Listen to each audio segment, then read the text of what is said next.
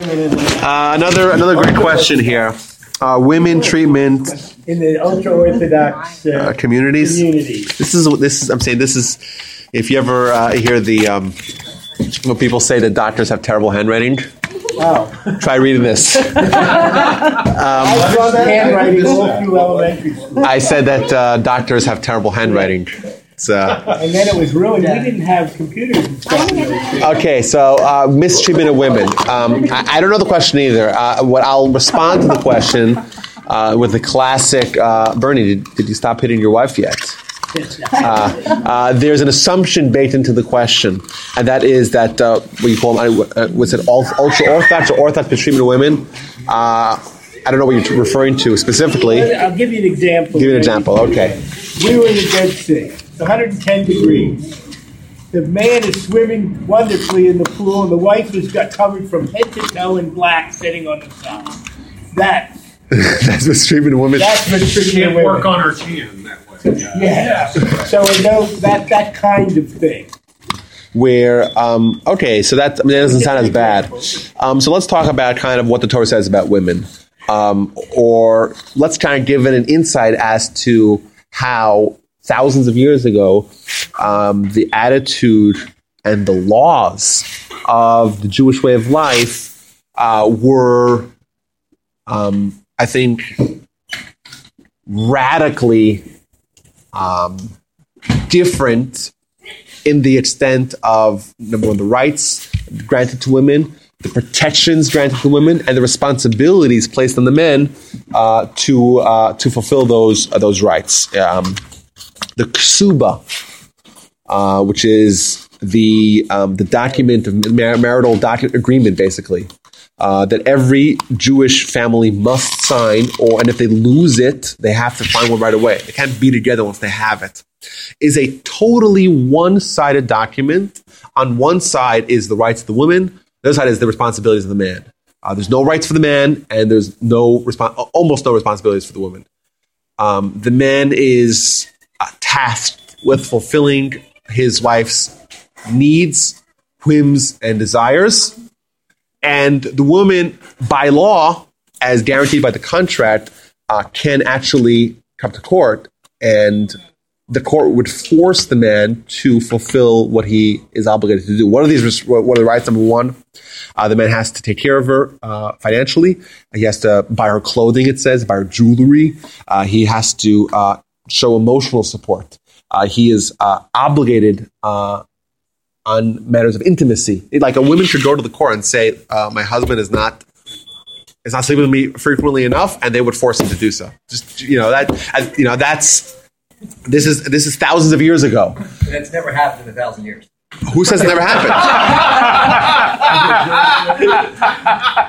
um, Might not be that ruled in. If the rule Um, opposite, would happen. I don't know about that. um, no, the, the court could uh, the court would use everything at its, its disposal. And what the court uses, it would enforce it. Uh, all these things are enforceable. Uh, the woman could choose whether or not she wants to have, you know, married married filing jointly, thus to share assets, but the responsibility goes into the, onto her husband. Or if she chooses, she could um, she could keep all. Her, she could have her own. She could have her own um, checking account and her own bank account, and then you know, and she'll take care of herself. I mean, she has the options. The husband has no options. Uh, and this is, and again and again, like responsibilities were always shifted towards the man, and rights were given to the woman. Um, uh, this uh, it extended to many many areas, like uh, you know, in in in the Jewish world, we had a, a woman a woman as a leader, which is unprecedented. Twenty eight hundred years ago, we have uh, we have uh, Devorah, uh, um, um, you know, the uh, you know, she was the leader of the people. Uh, we have Abraham being told that his you know, when, when your wife tells you something, you listen to her. She supersedes him. So we have great uh, uh, women leaders that are held in, you know, in the highest esteem. Uh, the Torah uh, tells us, you know, I think this is also way beyond or, you know, light years ahead of, of the way the general society was uh, about the emotional needs of women. You know, I think today, um, I, you know, you have basically two different opinions you know where uh, you know the feminist opinion where you know with where the women um, are no different. You know that women should be allowed to be firefighters, and who cares they can't carry sixty pounds and whatever. Uh, and plus a plus a you know you know that there's there, there's this kind of movement to try to make women no different than men, but also like this this opposite movement where women are like you know the women, women power, whatever. But the Torah tells us kind of in detail what women need emotionally. You know, Torah clearly is of the belief that women are different, um, and thus respond differently and have emotional uh, emotional needs. And Torah like instructs men how to fulfill the emotional needs of your wife. It tells you what to do, like you know. And you look at at you know the the you know the the, the success rates of of of marriages in the general world, and it's just alarming how many people and how many marriages just flunk. They just, you know, and divorce rates and, and the amount of money spent on alimony and child support and defense and the divorce attorneys, perhaps we could say is because, you know, the Torah is telling us what pitfalls will befall someone if they don't know how to treat their wives, you know, and, and how to respect them and how to honor them. And the, the Talmud says the husband is is tasked to uh, um, to honor her like his like himself and uh, I'm sorry to to love her like himself and to honor her more than, than himself. Like like this these ideas of treating women putting, putting women on a pedestal. Well, not a pedestal sounds bad, but uh, the the uh, kind of the, the status and the appreciation that a man has to have for his wife. These are things that are already uh, baked into law and to uh, the Jewish uh, consciousness um, for millennia.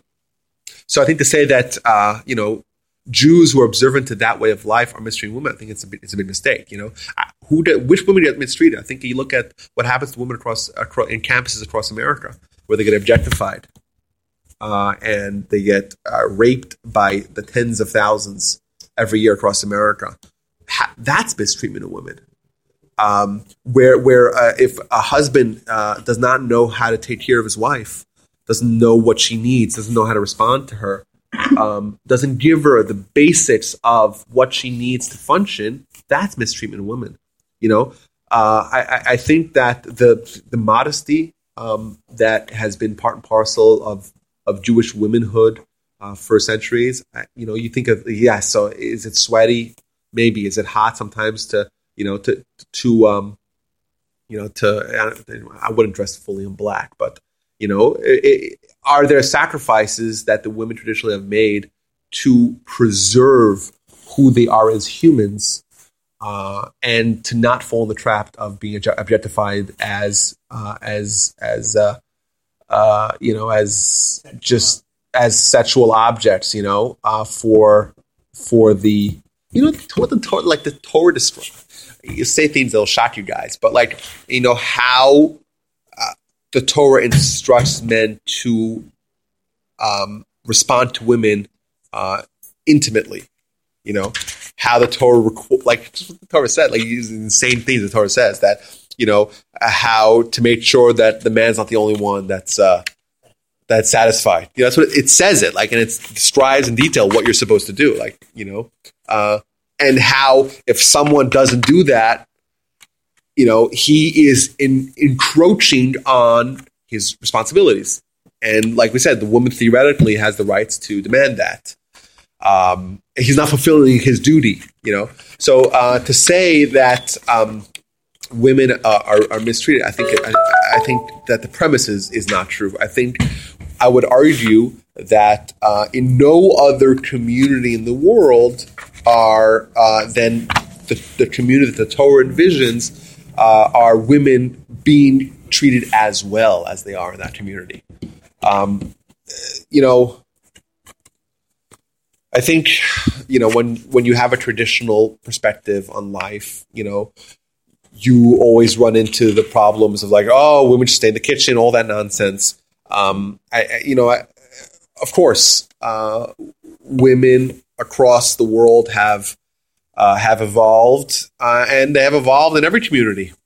And you know, most women today uh, they go to school and they have careers and they're professionals, and they you know they have a whole life outside of their family, and that you know that has uh, that is a, it's been yeah. well, yeah, Uh, Well, but and- that's and that's really across the board. Um, some very like Satmars and some really restrictive. Listen. um, ultra ultra orthodox communities. Remember those Um, those people, the men are wearing also these fur hats. Yeah, they're also Yeah. sweltering in the heat.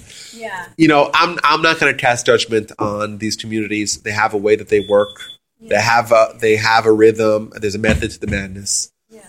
Um, but to say that, I think we can say safely in any community that follows the Torah, the women are being treated very, very well, um, and better than their counterparts. Uh, where uh, uh, where um, the just if you look at just the divorce rates uh, amongst the different communities, I think the more traditional someone is, and the more kind of uh, the more traditional, the more uh, of the more of the attitude they have uh, in in line with what the Torah, uh, the you know the the better off they are, uh, the women are going to be. So yes, uh, are are some uh, uh, what you call ultra orthodox women? Uh, are they sweltering in the heat? Yes. Okay, some ultra orthodox men are as well. So what of it? that was just a simple example Yeah, of, of an overall. Yeah, but but what but Well, what I mean, overall? but I, I, you know, maybe some of it's wrong that I've heard about the the, the uh, Hasidic, uh, primarily Hasidic community, that the men really mistreat their wives. They beat them. listen, if uh, if if There are always outliers, though. I, I think if a man beats his wife, uh, we don't defend the indefensible. You know, if someone quote unquote checks the box as ultra orthodox and goes and wears a Hasidic hat and whatnot, and he beats his wife, what does that say about him? You know, what if someone's too clever in business? Oh, you see these guys that are too clever in business, or you know, oh, in the mikvahs, what happens in these mikvahs? By the way, I don't, I don't think any kids should be going to mikvahs, but somehow these communities that they adopt, they embrace that we don't defend the indefensible. If someone does someone does things that are wrong, I think they should be you know they should be called out for it. We don't you know there shouldn't be any wholesale acceptance of any misdeeds. Now when it comes to uh, mistreatment of women, someone hits their wife. How can someone hit their wife? I don't I don't get it. You know. Uh, that's abuse, and that someone should be vilified. But in the Hasidic community, they all take, you know, they they pay off the from what I understand, they pay off the politicians and they don't bother them when it comes to crime and stuff. Politicians get their vote in block. Even though, There's not enough of a, is there that, enough of a Hasidic community? to- in Williamsburg, we're talking about Williamsburg. Oh, in King, I remember- you're about New York? Yeah, I remember. I remember in uh, into the year two thousand.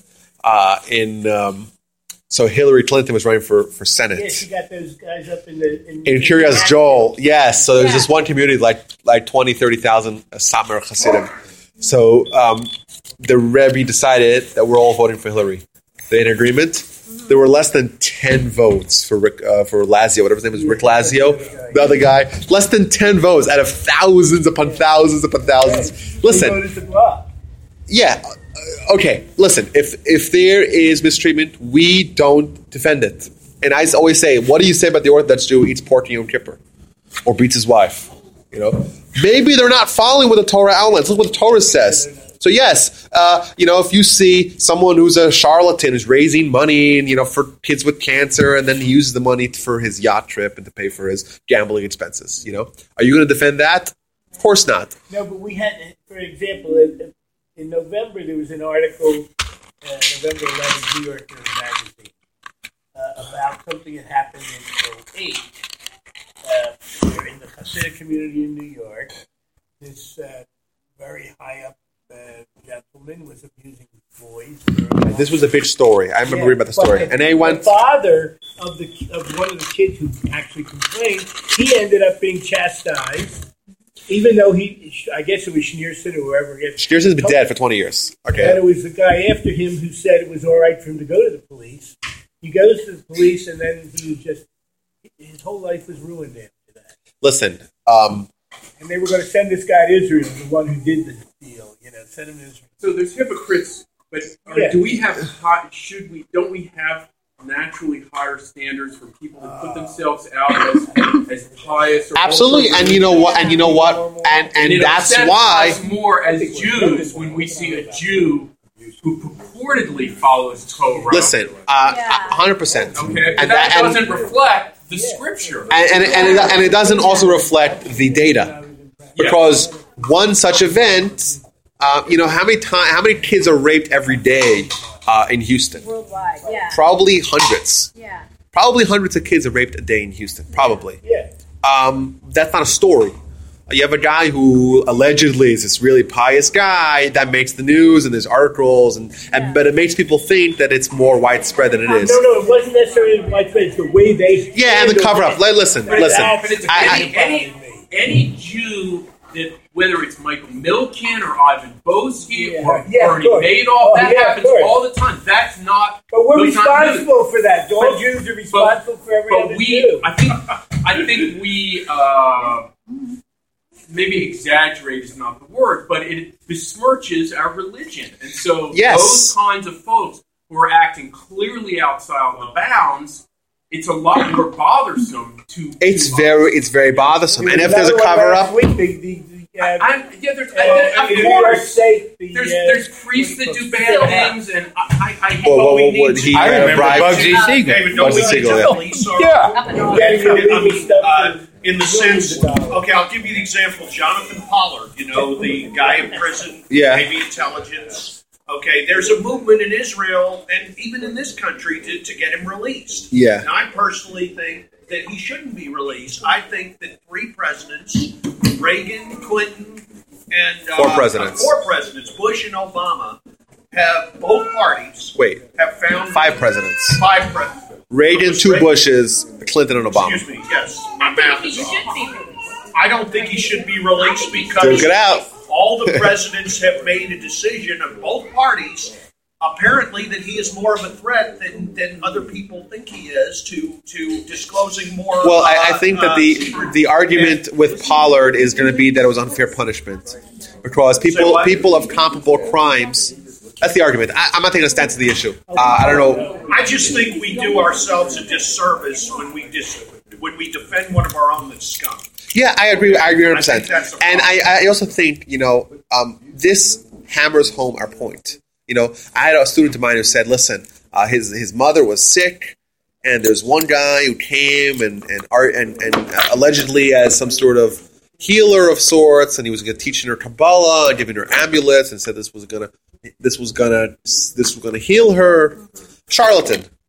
Uh, and this guy's scarred for life because he thinks that you know people that uh, come under the guise of, of teaching Judaism are a bunch of frauds. I told him, I said, my response to him is specifically that. If someone does not observe the Torah, look how dangerous you could be. If someone, I mean, the fact that someone is a charlatan that and causes pain, that's proof and that's evidence how dangerous we could be as humans without Torah to guide us and to give us moral direction. Yes. So what about well, what if the guy is uh, from you know this is a really righteous, but he's not really righteous. If someone's raping little boys, he's not really righteous, Yeah. and that shows that the pain that can ensue from such a behavior ever more so proves how we have to have morality in our lives and the importance of, of, of, of Torah as a guiding compass for what we do and how we behave. And how, you know, what happens to someone who doesn't have any moral code? How dangerous is that for society? also, you know, to the extent to which the bothersome is even more increased in my mind, where the crimes by a Jew further uh, confirms anti-Semitism, whether it's Andy Fastow at Enron or Bernie Madoff. It's it's not just the Torah; it also helps feed. Oh, look at the Jews with the money. They rip off everyone. They're clever people. Look at, and so that is the other issue here. Yeah. Yeah. That I think a Christian stealing money from people doesn't, Yeah, you but know. the irony with But for Madoff- us, those kinds of crimes are really particularly disturbing because if you're predisposed to anti-Semitism, it just helps feed Reinforce that. it, yeah. Exactly. But but you know, some the irony on Madoff is all of his victims were Jewish. you know, that's and so Yeshiva how University and uh, on? Fred Wilpon. And you would think some Nazis would be supportive of him. Yeah, Elie Wiesel was one of them. 12 o'clock. And the time is We still have a few more questions unanswered. Oh yeah. We need to have part two. Part two, let's do it. Oh yeah. We can, we can go on for.